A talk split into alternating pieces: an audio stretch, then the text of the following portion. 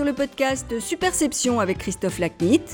Vous pouvez également retrouver le blog et la newsletter sur le site superception.fr.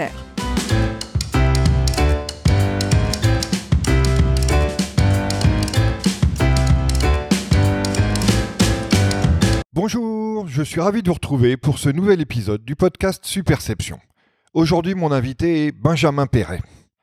Directeur de la communication et des affaires publiques du groupe Fnac Darty, Benjamin fait partie de la nouvelle génération de DIRCOM qui s'est installée aux manettes depuis quelques années au sein de grandes entreprises.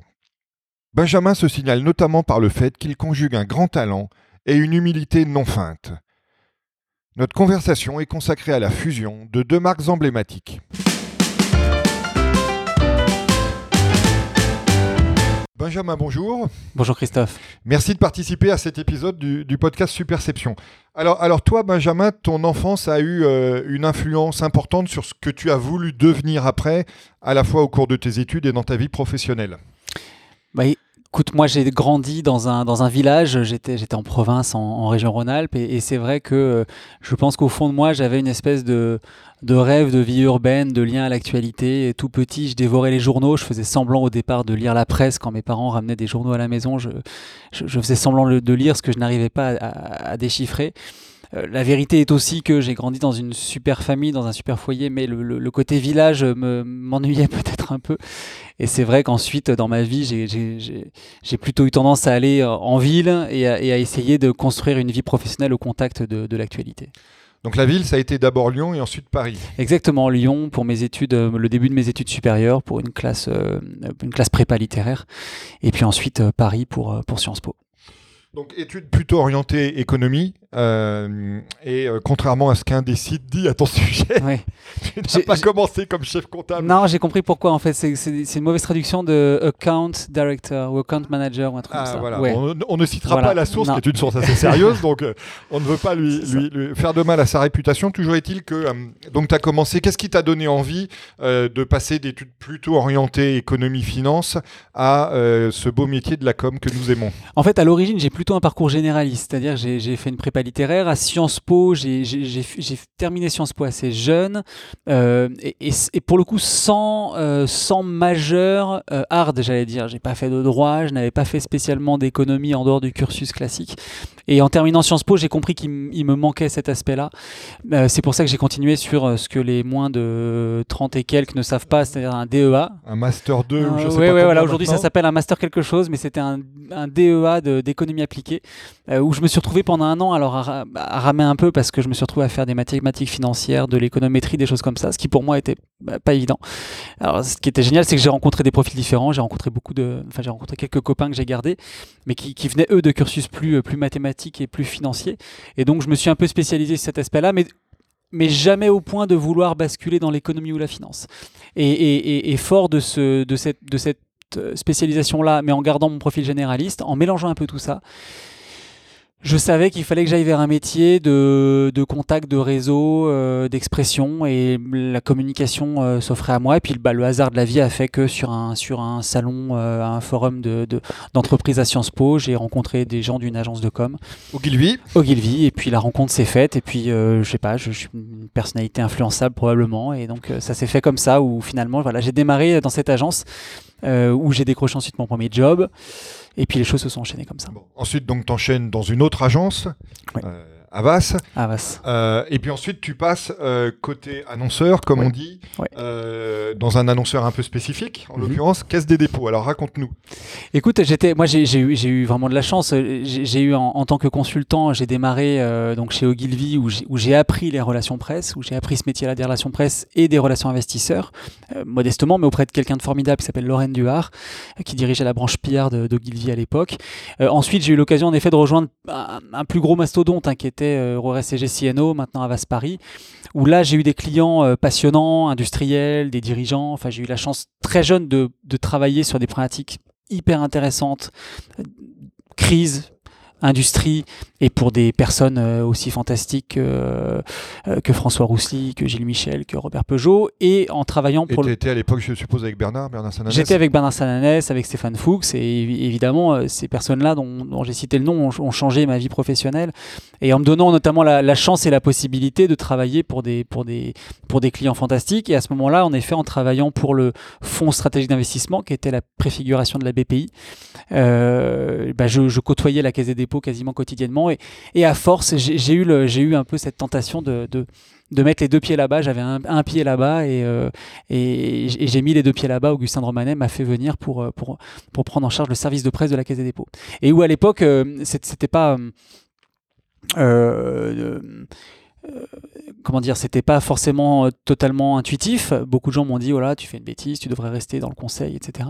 Et moi, je sentais bien qu'à la Caisse des dépôts, j'y trouverais cet aspect à la fois généraliste et en même temps en rencontrant des gens hyper intéressants et puis c'est le moment, c'est la deuxième partie du, mandat d'Augustin de Romanet où à la Caisse des dépôts, faut se rappeler quand même à l'époque, c'est la crise financière. La Caisse des dépôts intervient sur des grands enjeux économiques, financiers, industriels.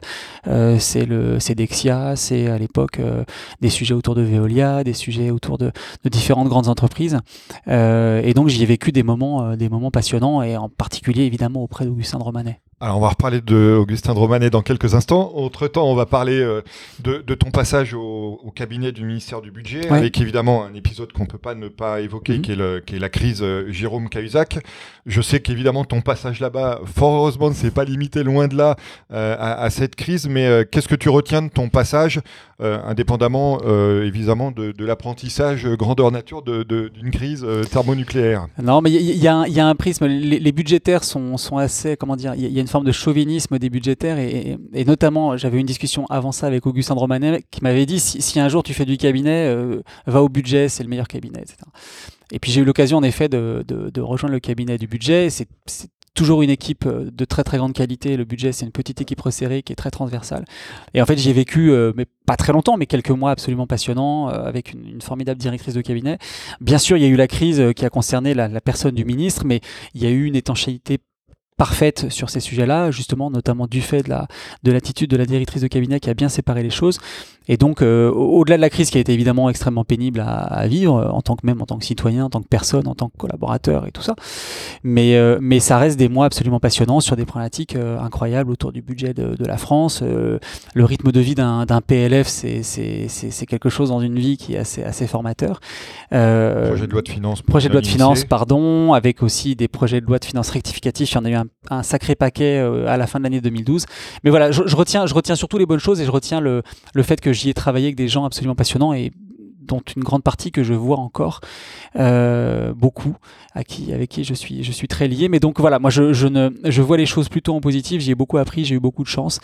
Et puis, et puis j'ai bon, très vite les choses pour moi aussi, euh, une fois que ça s'est terminé, j'ai rejoint euh, à l'époque Aéroport de Paris. voilà, donc tu retrouves Augustin de Romanet pour devenir cette fois son, son DIRCOM à Aéroport de Paris.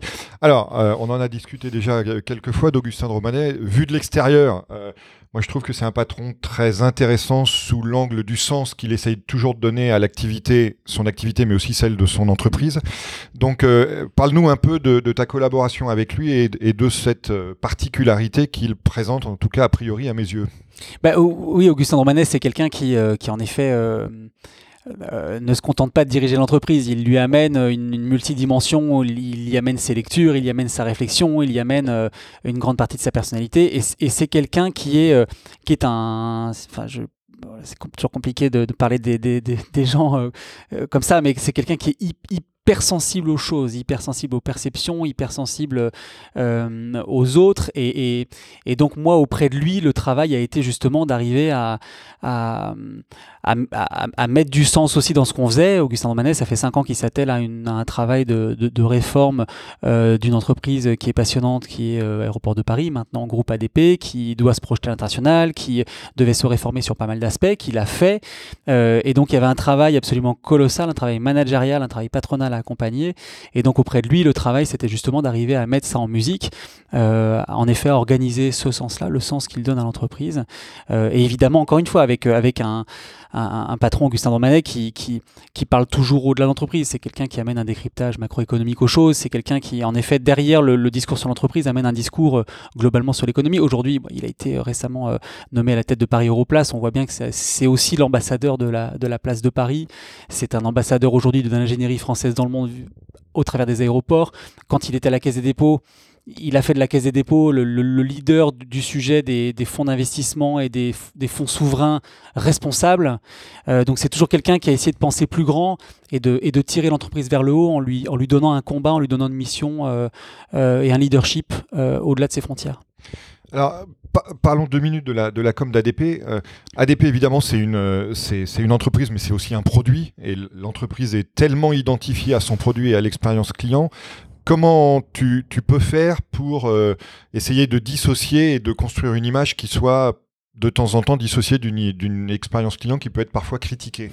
Et d'ailleurs, pas toujours du fait de la responsabilité d'ATP d'ailleurs. C'est exactement ça. Un, des enjeux qui était, passionnant dès le départ de cette collaboration avec Augustin Romanet, c'est que euh, historiquement, ADP, on lui demandait beaucoup d'être une entreprise B2B. Euh, ADP, l'aéroport, historiquement, c'est une sorte de, je le dis mal, mais c'est une boîte que tu traverses pour aller prendre un avion, historiquement. Et la, prise de conscience de la relation avec le passager est assez tardive aussi pour, la, pour une bonne raison, qui est que la, la relation avec le passager était le privilège de la compagnie aérienne. Et donc, toi, comme aéroport, on te disait reste à ta place, contente-toi de gérer l'infrastructure, mais en revanche, ne touche pas aux, passagers, ne le vois surtout pas comme un client et vois-le, le cas échéant, uniquement comme un usager. Et ça, c'est quelque chose qui change. Les aéroports sont devenus des, objets en concurrence dans le monde entier. Les gens comparent leurs, expériences. Et donc, il a fallu en effet se, un petit peu se réveiller et, progresser sur cet enjeu de la gestion du client final et aller vers du B2C, voire du B2C, B2B2C. Et euh, la chance qu'on a dans les aéroports, euh, quand on est à la, com d'un aéroport, c'est qu'on a euh, une grande télé qui est l'aéroport en fait. tu as des gens qui passent, qui, sont, qui vivent une expérience et tu dois utiliser ton aéroport comme un média. L'expérience est un vrai défi et comme tu le dis aussi parce que bon en France on aime bien se faire mal, il y a un petit côté French bashing donc on a toujours l'impression que nos infrastructures sont plus pourries que les autres. Bon, euh, moi, en comparant, en faisant un peu de, parangonnage, en, voyageant un peu, euh, j'ai jamais senti qu'il y avait une différence de nature entre nos aéroports et certains euh, best in class dans le monde. la plupart des aéroports qu'on cite comme exemple sont souvent des aéroports qui bénéficient d'une rente, qu'elle soit pétrolière ou autre, d'un droit du travail un peu plus souple qu'en France, euh, ils sont souvent plus récents, etc. etc. Donc quand on compare vraiment, il n'y a, pas, matière à rougir. En revanche, ça ne veut pas dire qu'il n'y avait pas énormément de progrès à faire.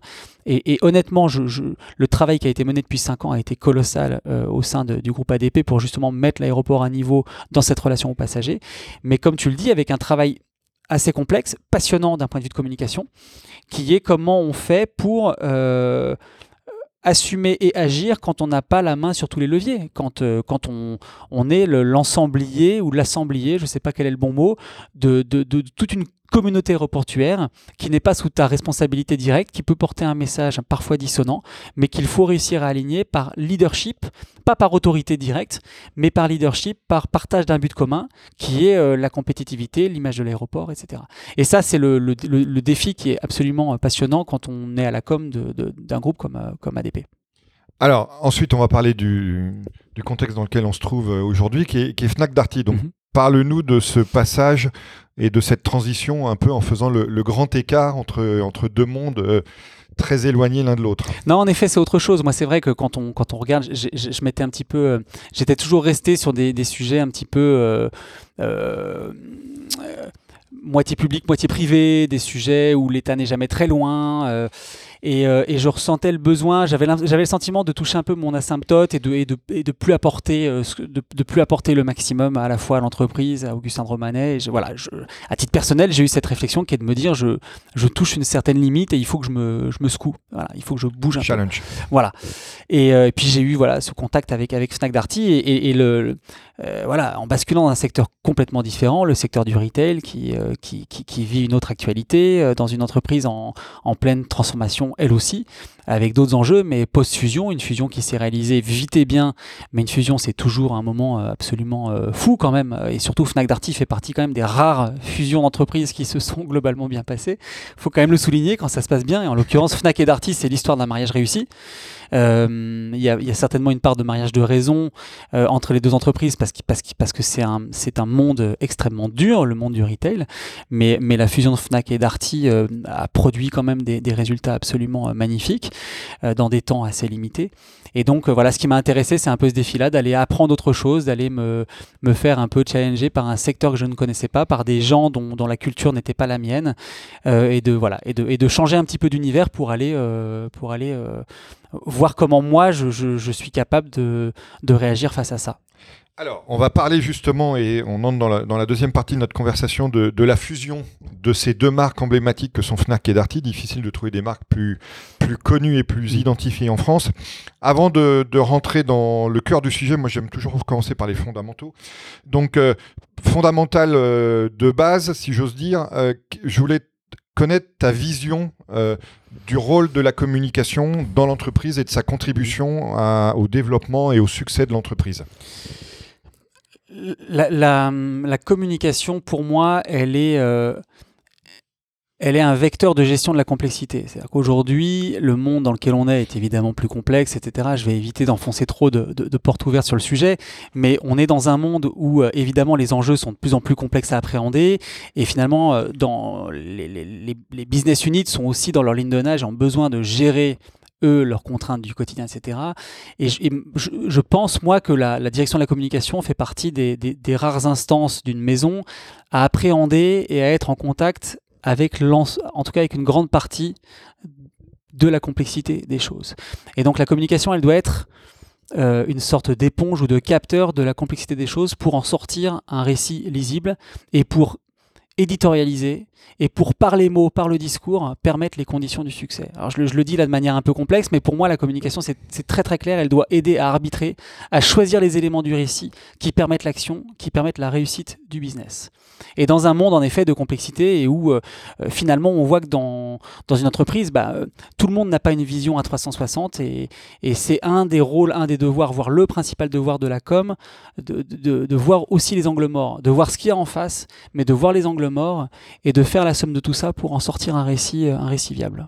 Alors, on va mettre ça maintenant en pratique. Euh, parle-nous du constat que, tu pouvais faire. Alors, toi, je crois que tu es arrivé un peu après, mais, mais de toute façon, tu as dû quand même te faire ton constat sur euh, quelles étaient la nature des deux marques, Fnac et Darty, euh, en préambule à évidemment les efforts que vous faites pour les, pour les conjuguer au mieux aujourd'hui. Bah, les, deux marques Fnac et Darty, tu l'as évoqué rapidement, c'est évidemment deux marques extrêmement très très connues, chères au cœur des Français. Darty, c'est la deuxième marque à laquelle les Français font le plus confiance pour, euh, pour la faire rentrer chez eux après la poste. Et c'est le plus bel oxymore de communication, le contrat de confiance qui est le, plus merveilleux. donc nous on garde, on chérit encore notre, notre plan stratégique qui s'appelle Confiance Plus, donc qui est un mélange de confiance et de plus, donc on a pris. Mais c'est vrai que le, contrat de confiance et puis le, quand même, Darty c'est le, le, champion du monde du service. C'est cette marque et, elle est enseignée d'ailleurs dans les grandes universités américaines. C'est euh, un, c'était une réussite euh, économique, marketing incroyable, internationale. Et puis de l'autre côté, euh, tu as la Fnac qui est une, une marque mieux disante, une marque de la réalisation de soi, culture, une marque culturelle, une marque euh, courageuse euh, le labo Fnac qu'on est en train de, de, de, de, rebooster énormément en y mettant aussi les enjeux de Darty. J'ai bien connu ça dans mon enfance, le labo Fnac. Bah, je vais y revenir, mais c'est cette expertise de, la Fnac qui faisait que les gens allaient s'arracher les cahiers de la Fnac, allaient s'arracher des expertises pour faire leur choix ensuite, c'est un élément qui est très important de notre patrimoine, du patrimoine de l'ADN de la marque de la Fnac. Le service est très très fort dans l'ADN de la marque Darty. Et donc évidemment, aujourd'hui, dans le défi euh, qu'on a, c'est d'arriver à, mélanger le meilleur des deux pour, euh, pour accompagner le, choix des, le choix des consommateurs.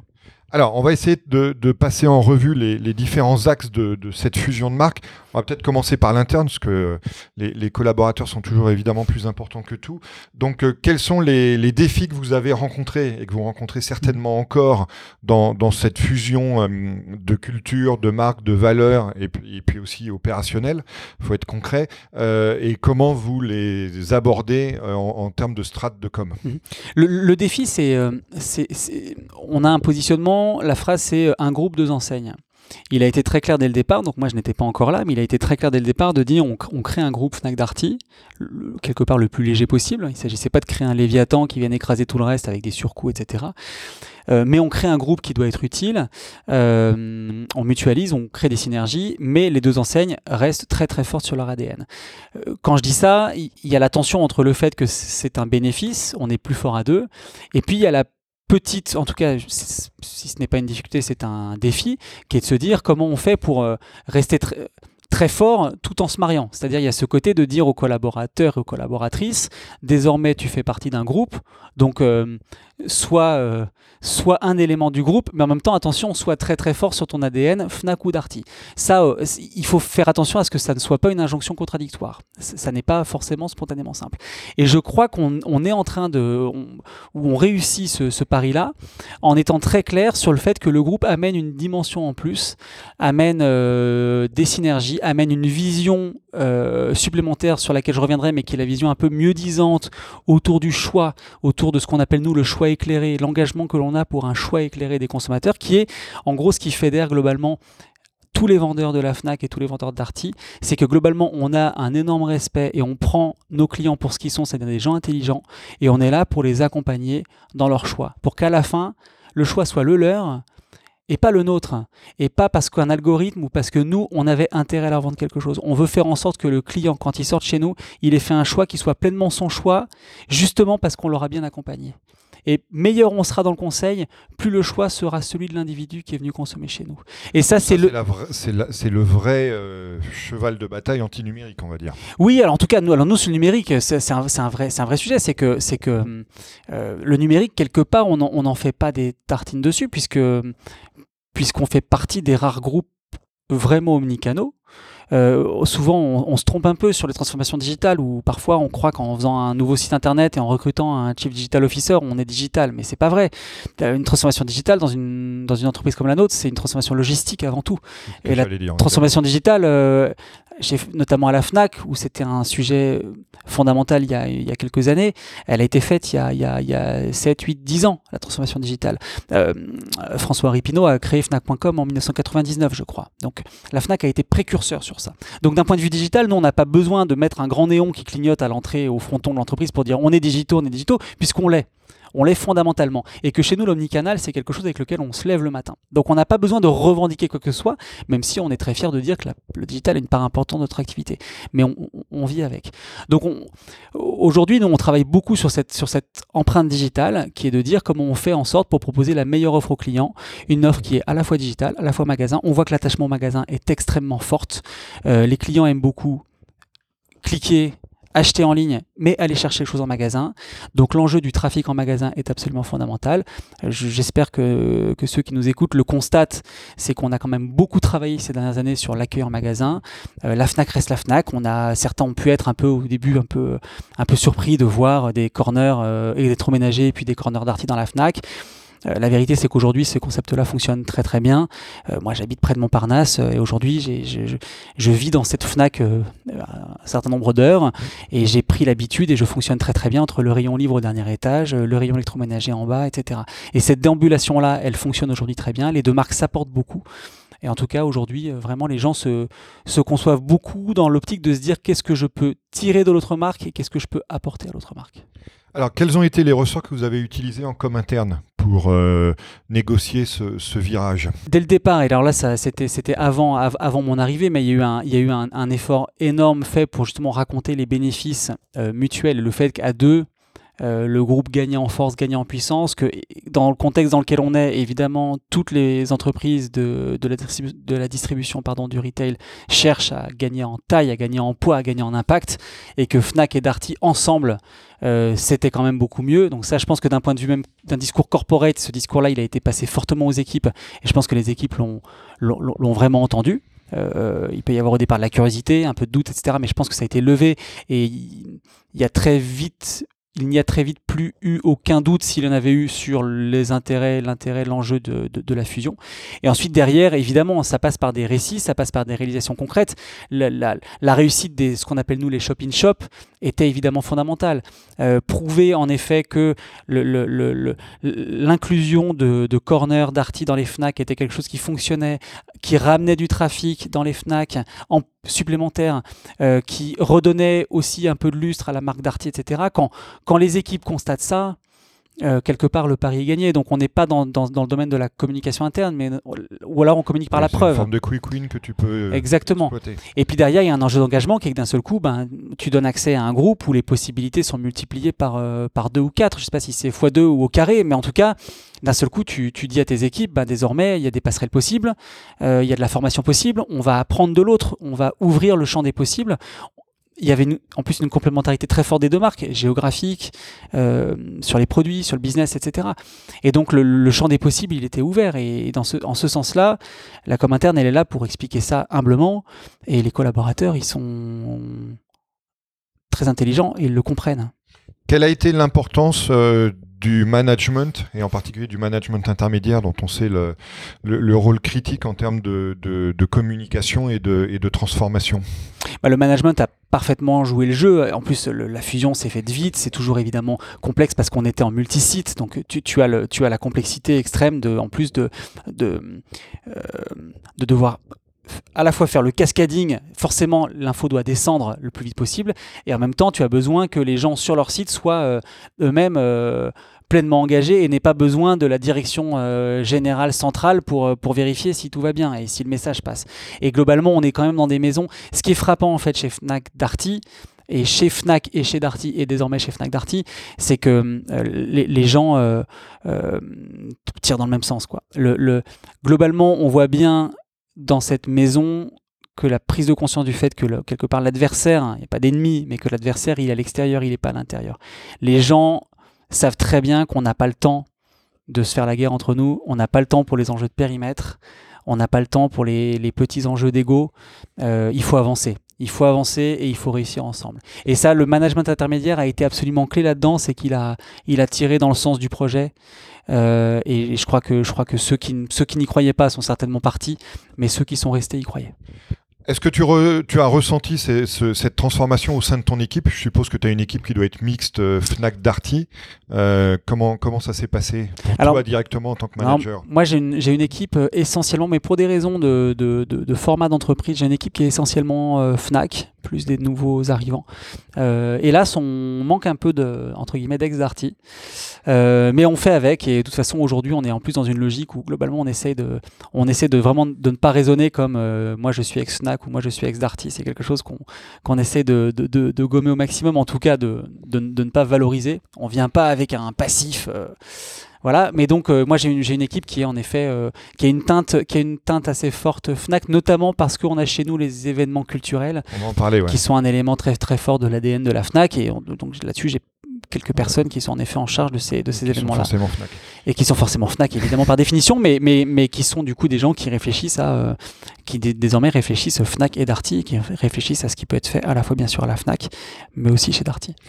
Alors, abordons maintenant l'externe, Benjamin, si tu veux bien. Euh, donc, l'externe, on l'a dit, euh, deux marques extrêmement fortes. Le fait aussi que, si je dis pas de bêtises, un Français sur deux est client de Fnac Darty. Donc, au-delà même de la connaissance, il y a un rapport concret à la marque qui est très fort.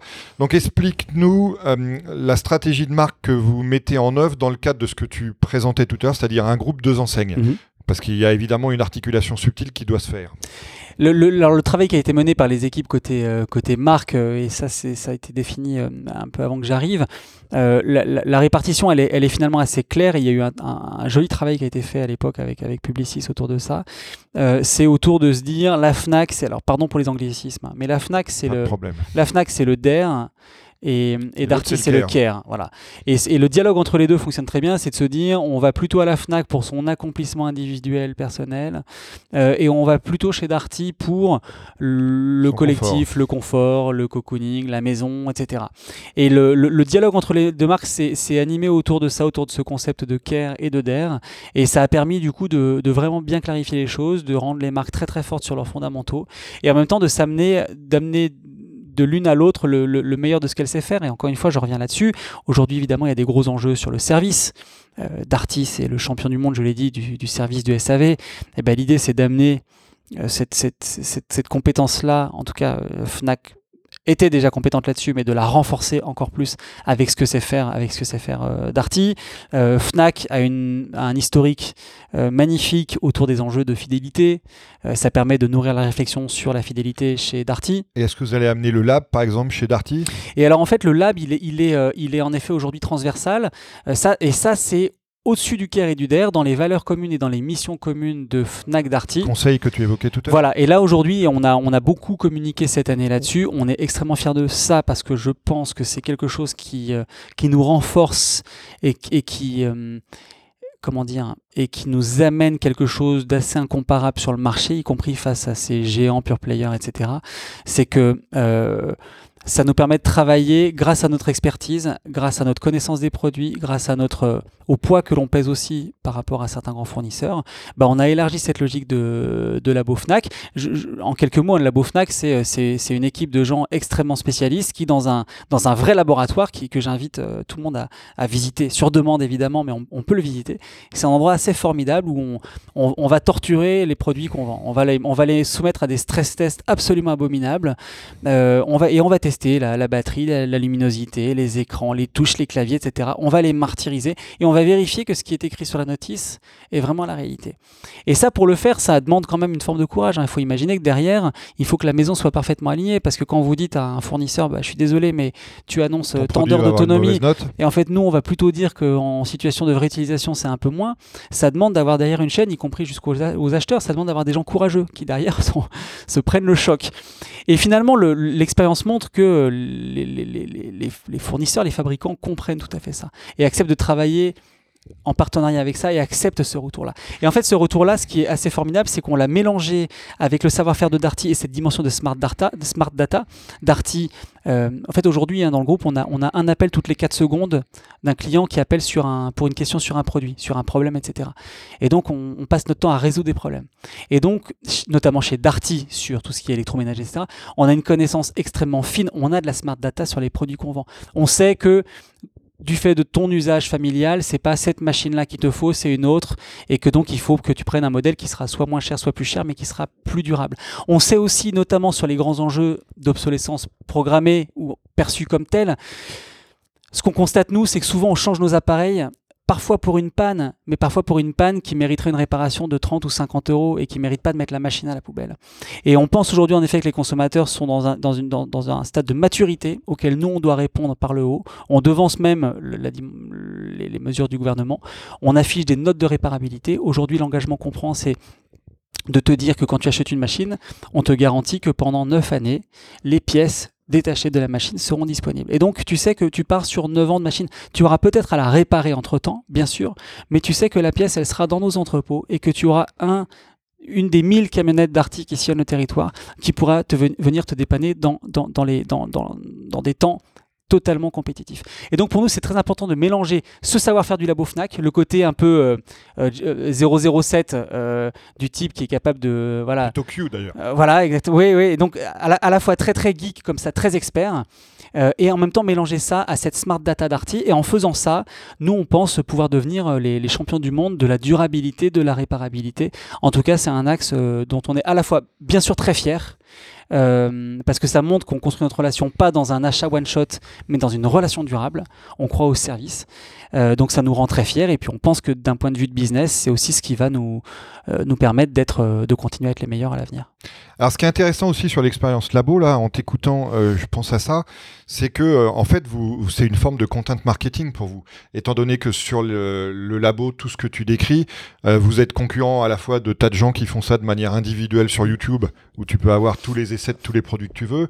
Et puis vous êtes concurrent aussi, par exemple, d'un site qui s'appelle The Wirecutter, qui a été racheté pour quelques dizaines de millions par, euh, par le New York Times il y a, il y a quoi Il y a 2-3 ans.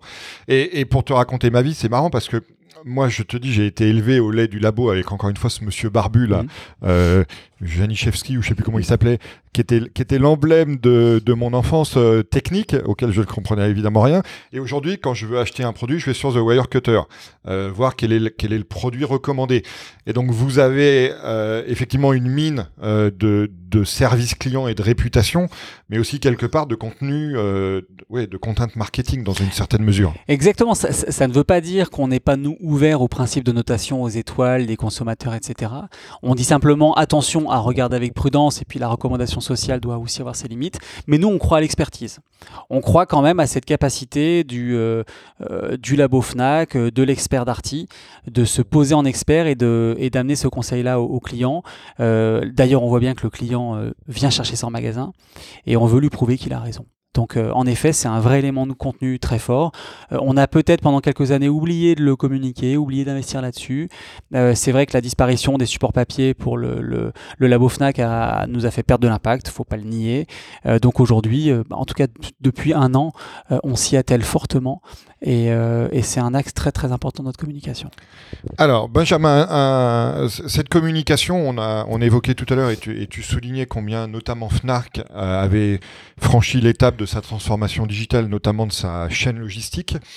Euh, comment pour euh, faire face aux, grands acteurs numériques, euh, vous, vous numérisez aussi l'image et même d'ailleurs aussi les, vecteurs de communication du groupe et de ces deux enseignes dans, dans, la communication, on, a, évidemment beaucoup digitalisé et on essaie d'être malin, tactique et intelligent sur la façon dont on gère notre communication. On va toucher les nouveaux publics, évidemment. Ça, c'est un élément qui est, très important. Après, si je reviens sur les fondamentaux av avant le sujet de communication.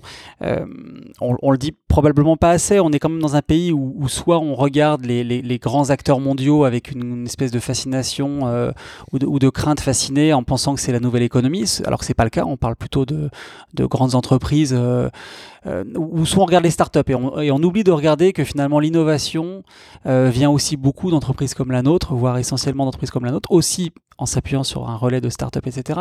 Mais sur la dimension digitale, sur le click and collect, sur les enjeux de livraison en un jour, euh, on a, on a, comment dire, on n'a pas à rougir de ce qu'on fait par rapport à des pure players mondiaux qui vont être très très bons sur des centres urbains, qui vont être très très bons proches de leur centre logistique. Mais en termes de couverture du territoire, Fnac Darty, on est excellentissime. Euh, en termes de click and collect, je ne dis pas qu'on est parfait, mais on fait les choses extrêmement bien. Benjamin, parlons de, des synergies que tu trouves dans ton rôle, avec ces trois piliers, euh, la com, les affaires publiques et l'action culturelle. Euh, Fais-nous un peu un, un, paysage global de ce que tu essayes de construire en termes de, de cohérence et d'interaction entre ces trois activités.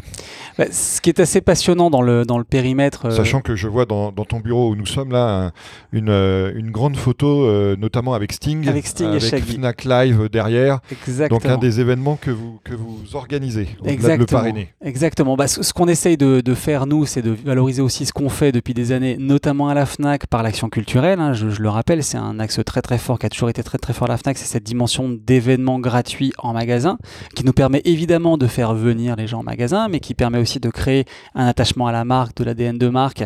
Ça nous permet par ailleurs, dans une logique plus, pardon pour le terme affreux, mais plus B2C ou B2B et relations partenariales, mais ça nous permet d'approfondir ce lien qu'on a nous avec le monde de la création, avec le monde de l'édition, avec le monde de la musique, etc. etc.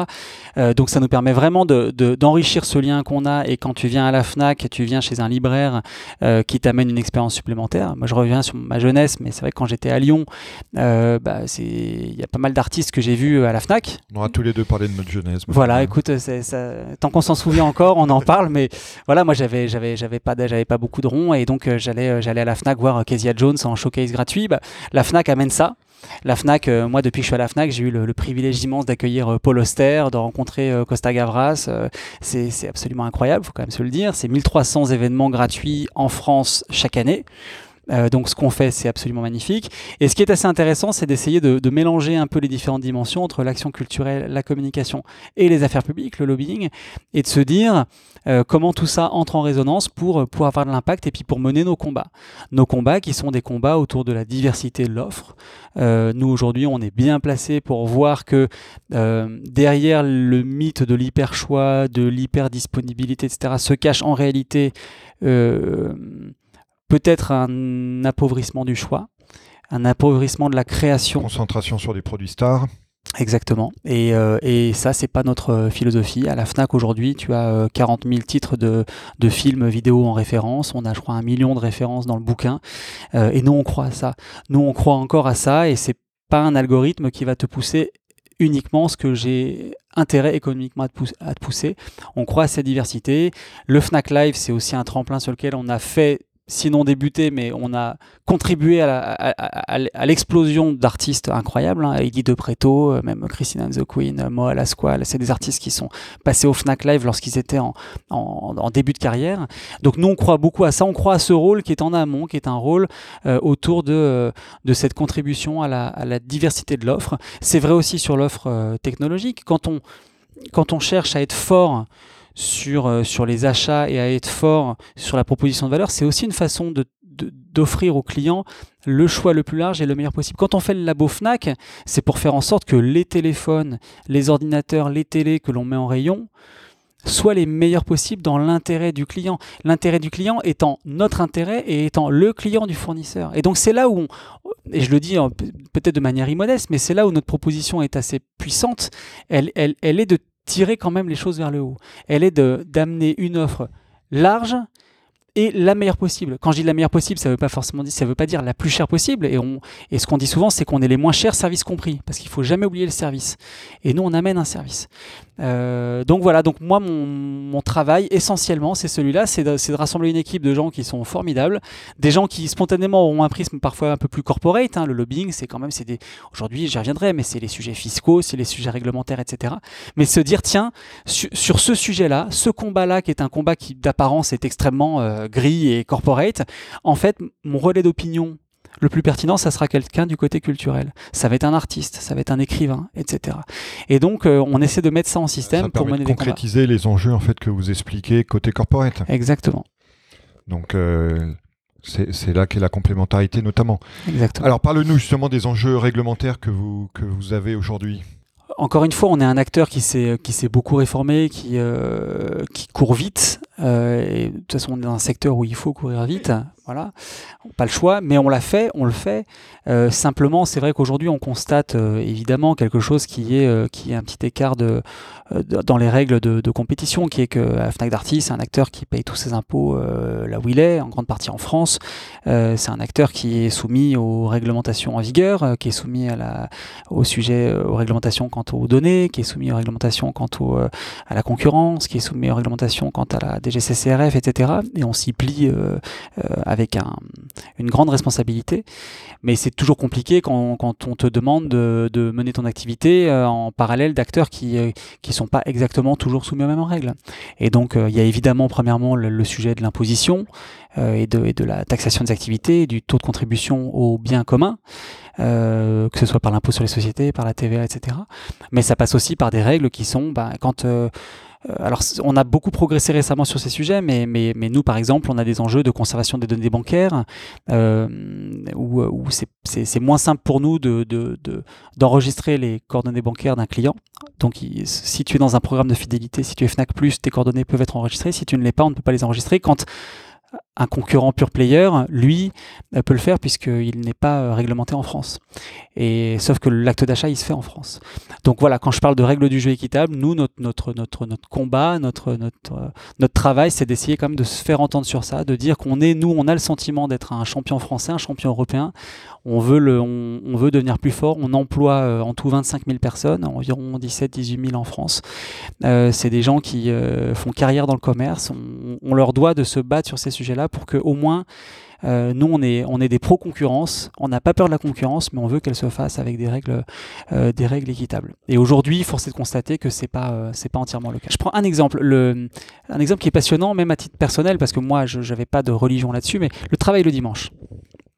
Nous, on est évidemment très favorable au travail le dimanche, à l'ouverture le di- en tout cas à l'ouverture des magasins aussi, dimanche d'ailleurs nos clients aussi et nos collaborateurs aussi. On, a, on, a, on est uniquement sur la base du volontariat, c'est bien rémunéré Et puis ce que l'on constate, c'est que là aussi, il y a un principe de réalité qui doit s'appliquer, qui est que euh, un magasin aujourd'hui où on, pleure beaucoup en France, il y a eu énormément de papiers sur le sujet, beaucoup d'études sur la désertification des centres-villes.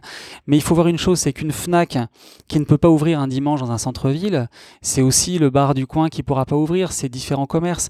Et, sur ça, tu as premièrement des gens qui, qui sont prêts à venir travailler, qui ne seront pas forcés à le faire. Ceux qui ne veulent pas travailler le dimanche ne seront aucunement pénalisés sur cet aspect-là. Et, puis, dernier aspect, qui est peut-être le, principe de réalisme, qui est que si le magasin n'est pas ouvert le dimanche, la personne ira consommer en digital et elle ira notamment sur des pure players digitaux et qui sont en l'occurrence qui ne sont pas fiscalisés en France. Donc à un moment, par réalisme euh, citoyen et économique, il faut aussi ouvrir les yeux là-dessus. Et nous, on, essaye aussi beaucoup de convaincre notamment les maires qui ont droit à un certain nombre, à un quota de dimanche dans l'année. Il y a beaucoup de maires aujourd'hui encore qui, refusent cette ouverture dominicale. Euh, et nous, on essaie de les convaincre que c'est pour de mauvaises raisons. Euh, parce que globalement, en faisant ça, qu'on soit pour ou qu'on soit contre philosophiquement, qu'on pense que le dimanche euh, c'est le jour des travailleurs ou qu'on pense que le dimanche c'est le jour de la messe, mais la vérité c'est qu'à la fin, ceux qui en sortent gagnants, ce sont les purs players digitaux euh, qui ne sont pas des acteurs français ou européens. Euh, comme tu sais, Benjamin, la, dernière question de chaque épisode du podcast Superception est toujours liée à un sujet d'actualité. Au moment où on enregistre cet épisode, qui sera diffusé quelques jours après, mais l'actualité évidente, c'est le, fameux Black Friday. Donc, euh, comment vous abordez cet événement qui prend une euh, importance de plus en plus grande en France? Alors, le Black Friday, c'est assez fascinant parce que c'est... c'est le Halloween du retail. C'est le Halloween du retail. Ça fait, je crois, nous, ça doit faire peut-être 4-5 ans que l'on s'y est mis, euh, avec notamment l'année dernière, le Black Friday a été quand même un phénomène, un événement assez colossal euh, qui, est en train de, faire bouger les lignes de la fin d'année et qui amène tout le monde à, se, à s'adapter à gérer la fin de l'année différemment. Avant, tu avais Noël, donc tu t'organisais pour Noël, tu gérais tes stocks, tes approvisionnements, ta communication. Et aujourd'hui, eh ben, un mois avant Noël, tu as le Black Friday. Et donc, on a des équipes là-dessus, honnêtement, euh, et moi je le dis étant assez récent dans le secteur, là où c'est un régal, c'est que je, vois les équipes euh, digitales, marketing, logistique, commercial, etc. Je les vois toutes s'organiser pour faire du Black Friday un succès, parce qu'on a, on a tous besoin que le Black Friday soit un succès, et pour être les meilleurs là-dessus, pour amener des produits, des offres exclusives aux clients, pour être extrêmement réactifs, pour être très très bon face aux concurrents, euh, et puis pour faire en sorte que, voilà, que les gens soient maîtres de leur euh, consommation en fin d'année, choisissent entre ce qu'ils vont acheter maintenant et ce qu'ils vont acheter fin décembre. Bah écoute, c'est sur cette, sur, cette perspective commerciale enthousiasmante pour, pour toi et, et vos équipes que nous allons terminer cet épisode auquel je te remercie d'avoir participé, Benjamin. Merci beaucoup. Merci d'avoir suivi cet épisode du podcast Superception. Vous pouvez également retrouver le blog et la newsletter sur le site superception.fr.